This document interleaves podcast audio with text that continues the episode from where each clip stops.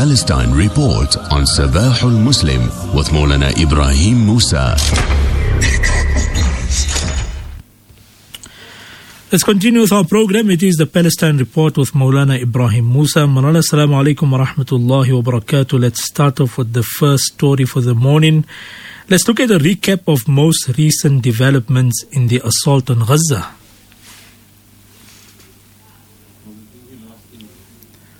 I think we've lost Maulana Ebrahim. Let's try and reconnect with him there. Uh, it is a slow start. You know what they say, Blue Monday. So maybe the lines are misbehaving there. Do we have him back in on? All right, it is the Palestine Report with Maulana Ebrahim Moosa. We welcome you, Maulana. Assalamu alaikum wa rahmatullahi wa barakatuh. Let's look at the first story for the morning and uh, let's do a quick recap of most recent developments in the assault on Gaza. جزاكم الله خيرا وعليكم السلام ورحمة الله وبركاته. Uh, well, we've obviously, you know, sometimes with the progression of uh, how, how long this assault has continued, um, you know, one one would uh, become unfortunately immune to to thinking that uh, the the cycle of death has stopped. Uh, but we we have just uh, on Sunday yesterday more than 100 Palestinians killed in the latest Israeli attack on the Jabalia refugee camp and attacks in many other locations across Gaza. On the Israeli side, the number of Israelis, according to the official count, soldiers continues to rise. Uh, and we have a discussion here happening once again for whatever it's worth uh, in the United Nations Security Council set to happen today of a another resolution calling for quote an urgent and sustainable cessation of hostilities in in Gaza. Um, I'm also looking here at uh, something that seems to uh, be, be quite intriguing and perhaps uh, interesting to further look at uh, the claim or the suggestion earlier last week uh, by the spokesperson for the Izzuddin al-Qassam brigades, who is Abu Ubaidah, saying that our fighters increasingly believe that the enemy is using mercenaries in its operation, which it which it claims to be a war of existence and national national dignity. Um, and, and I think that could be an interesting inquiry. Uh, we know this the suggestion previously that uh, American soldiers physically may be participating in the battles on the ground, and there was evidence to suggest that. Uh, so, are they referring to those, or are they referring to paid mercenaries simply for the sake of fighting fighting battles? And if that is the case, could that uh, be a reason why you know there there, there may be a discrepancy in the uh, claims by the resistance of you know that that the number of soldiers killed on the ground is it should be significantly higher as per their estimations versus what the Israelis have officially announced here in this case. Uh, so that's just an interesting side note to potentially look at and its implications. And then one more issue, uh, I think that is is really becoming large here, not happening in Palestine per se, but a fallout of what is occurring in Gaza, is the number of uh, you know major shipping companies that are stopping their operations through the Red Sea. You've got a Hong Kong-based shipping company OCL stopping its uh, stopping going through that area. Um, you've got the a French shipping giant, which is CMA CGM, the third largest shipping company in the world, saying they're pausing all container shipments through the Red Sea. Uh, and this came after similar announcements from other major German and Danish shipping companies. Uh, and you've got now the uh, Egypt's Suez Canal Authority saying that they are also mon- monitoring the effect that this could have on the operations of the Suez Canal. And uh, just yesterday, I was in Cape Town. It didn't strike me, you know, as I was looking at uh, the uh, the Cape Town harbour, uh, but this comes out in the reports that 55 uh, ships, international ships, since October the 9th, uh, November the 19th, have been rerouted via the Cape of Good Good Hope, uh, coming through South Africa, uh, while uh, so obviously others have tried to just uh, persist and continue through the Suez Canal area. But I think this is kind of significant to show how this has really disrupted international shipping lines, and it's almost as if you've gone back to a colonial or, or a pre-Suez Canal um, type of travel, where people had to do the long route right around Africa to get to other parts of the world, which obviously adds significant cost and time. It's almost as if we're going back to the period of of of the Dutch, or you know, many many centuries ago.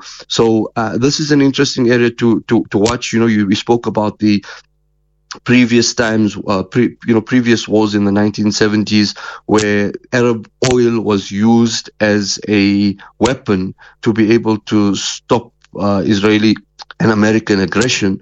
And here we have uh, perhaps this seems to be something quite success, uh, successful in, in, in raising the pressure on the um, uh, on on on on the Americans and the Israelis. Obviously, we cannot take out of this equation the effect of uh, ideology. Uh, you know the, the fact that these are the Houthis and the links to Iran and there could be, you know, all kinds of uh, other agendas at play there. But on the surface of this, uh, this seems to be something much more successful in, in maintaining pressure and, and shifting the equation compared to, for instance, uh, the low in- intensity rockets that are claim, claimedly fired from the side of Lebanon and Hezbollah. Mm. Let's talk about discussions on a new ceasefire. So a lot of uh, momentum in this regard now, uh, Maulana, over the past uh, over the past uh, day or so. Uh, if if we, we we see the reports coming out from from Egypt, from Qatar, and from the Israeli side, uh, you have Egyptian security officials saying that uh, they're claiming that both uh, the Israelis and, and, Hamas are open to a renewed ceasefire and hostage re- uh, release. But immediately, many uh, many analysts are saying that these are early discussions, that there's a long road ahead. But what what do they constitute? What do we make of them? Uh, the Egyptians and the Qataris, they're saying that uh, as a precondition for negotiations, uh, the, the, the, the, amount of aid entering the Gaza Strip should increase drastically. New crossings uh, that were closed for a long period of time uh, since uh, since the uh, since October the seventh should open again, and they they are insisting on this according to the reports because uh, half of Gaza's population is experiencing starvation. But then um, you have uh, maybe two two uh, contradictory uh, kind of reports on what Hamas is saying on this. Uh, on the one hand, you have uh, reports saying that Hamas wants uh, wants itself to uh, set a list. So it wants to determine completely if Israeli prisoners of war are going to be released they want to have full charge over that, that they will say who, who will be released and the Israelis will have no say in that whatsoever. Unlike the previous uh, temporary truce, whereby they had to release a, list and the Israelis had to approve kind of that list within the within the defined uh, categories. Hamas is also saying that uh, uh the Israelis need to, you know, if they've made uh, some uh, gone to a certain point within Gaza due to their land incursion, Hamas is saying that they need to go back to those areas, uh, you know, move back significantly uh, in terms of where, where, where they've entered into Gaza, go back to where they were prior to uh, to October the seventh. So that's one voice that we are hearing from uh, from the Hamas side. Another very clear and official statement that came out yesterday saying that it is not willing to enter into any prisoner exchange if a complete ceasefire is not uh, not entered into. Um, so uh, I, am not sure if one would be able to reconcile those two because one seems to uh, to accept lesser demands and one one is an absolute demand for complete ceasefire in, in the Gaza Strip. From the Israeli side, we have the uh, the head of Mossad saying that he has received uh, the green light from the Israeli government to proceed with these talks. And uh, significantly, we now have Netanyahu himself saying that they are uh, considering the release of very senior Palestinian prisoners in any upcoming uh, up, upcoming uh, deal with the Palestinian uh, Palestinian resistance. And in this light, we have the curious movement over the past day of Marwan Barghouti. Marwan Barghouti is a very high-ranking uh, Fatah member uh, who has been, uh, you, you, know, uh, in, in prison since the time of the second Intifada. Uh, so just over the weekend, he was transferred from the Ofer prison where he was held to solitary confinement in another prison, and uh, that other prison has been named as the Ramon prison, where he is still in solitary confinement. So that sudden movement could be suggesting that you know this may be part of uh, these discussions that are occurring uh, at the moment. What do we read into this, Molana? Firstly, uh, the fact that the Israelis seem to be now willing to make uh, such big prisoner exchange uh, exchanges or high-level prisoner exchanges, and allow allowing Hamas to determine that list. Uh, it it's obviously speaks towards uh, the military successes of Hamas on the ground and the fact that Hamas, on the other hand, one of its possible conditions is demanding a full ceasefire, it could see that Israel in, is right now in a position of excessive weakness, and therefore uh, allowing a prisoner exchange is allowing the Israelis to buy time and therefore, uh, they, they are really set, setting now maximalist demands in this particular case. Uh, obviously, the high, high number of uh, injured Israeli soldiers and Israeli soldiers uh, di- dying every day. One of the immediate impetuses for this particular ceasefire also comes from Israeli society, where over the over the, uh, the, the, the, last few days you had the Israelis killing three of their own prisoners of war in the Gaza Strip in very uh, very uh, you, you, know humiliating circumstances, and that incident shocked the country. Uh, brought fresh urgent calls by the families of, of the prisoners of war to secure the release of the rest and major protests that have been taking place uh, daily in Tel Aviv, calling the Israeli regime to enter into this deal. But at the same time, one more thing that I should add to this entire discussion as it's fast developing and we've tried to look at, at all the factors is the U.S. Uh, Secretary of War, Lloyd Austin.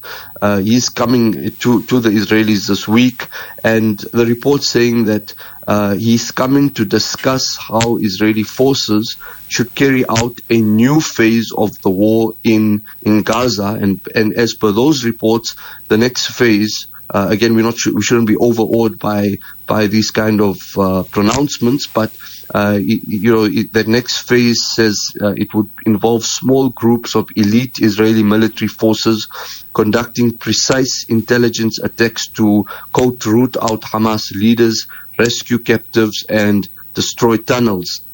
So um, uh, what, what, what, I'm suggesting here as well is uh, one shouldn't look at uh, you know, uh, ceasefire discussions in isolation, but also look at how the Israelis might be using these to be able to further their ends of war, as uh, these reports clearly identify entering into a new phase, and it's not uh, then then. Uh, or it might be very convenient while you talk about the new phase in the war to also uh, keep people uh, occupied with uh, discussions and negotiations at the same time. Hmm. Finally, the story for the morning, the last one how a journalist attacked by the Israeli occupation was left to bleed to death in Gaza.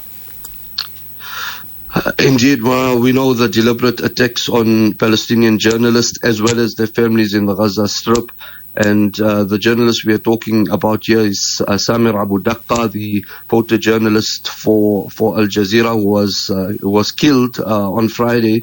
And this is uh, you know, in addition to the uh, the injury injury on uh, Wael uh, Abu uh, Wael Al Dahdouh, the very famous Al Jazeera journalist, was accompanying. I'm, I'm just raising the story here this morning uh, to say that you know uh, every group of people should, as a way of you know, breaking down. Uh, there's so much trauma. There's so much atrocities in Gaza. Uh, every group to, uh, should try and uh, speak up for people in that. Uh, take take people in a similar category more seriously. So we are in, in the media. We know uh, um, how, how much we are dependent on the reports coming out of the brave journalists of Gaza, and therefore we should speak up as media men and, and journalists for people in the same category, similarly for health workers, similarly for, uh, you, you know, every other group, uh, and their corresponding group in the Gaza Strip. So, uh, the, the, the details of what happened here, uh, is, uh, we had uh, Wael Al Dahdouh, the, the, the actual reporter, accompanied by his cameraman Samir Abu Daqqa, both for the Al Jazeera network. They went to the Farhana school where there were calls of uh, rescued, of, uh, uh, where you know many Palestinians were injured and besieged in this particular school, were trapped. So they went to cover the story and. Uh, at, at that particular time, uh, you you had uh, an Israeli strike that uh, that struck Al Dahdouh as well as Samir. Uh, said that he tried to regain his strength and uh, you know get out of the area, which he managed to do. He walked uh, to to the paramedics. Uh, on on the other hand, uh, Samir was very much much much more injured, and the paramedics were unable to reach him. He himself was unable to reach the paramedics, and the paramedics, uh, you know, told Wael Dahdouh, rather we get you out of this area, and we all get out of this area. Otherwise, all of us will be attacked, and it will be even a, a bigger disaster. Uh, so. Uh, they they went to the hospital, but uh, Samir was left in the field. The cameraman, the Al Jazeera cameraman, he was left to bleed for over five hours as Israeli forces prevented ambulances and uh, and and rescue workers from reaching him, denying the much needed uh, emergency aid. Uh, and there we go. The next in over 90 journalists in the Gaza Strip who have been killed. We need to speak out for as they are the voice of truth that is coming out very bravely from the Gaza Strip. But I want to pay tribute as well once again to Wael Dahdouh, uh, this person whose entire family has been wiped out. And the next day, he still went out bravely to report from the field. And speaking from his hospital bed where he's injured, uh, he said, This is a preliminary message despite the wounds.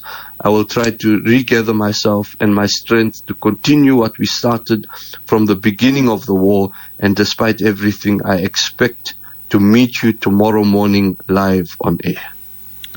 Right, Ebrahim, Jazakallah khairan for the update, much appreciated. Assalamu alaikum wa rahmatullahi wa barakatuh. Alaikum salam wa rahmatullahi wa barakatuh.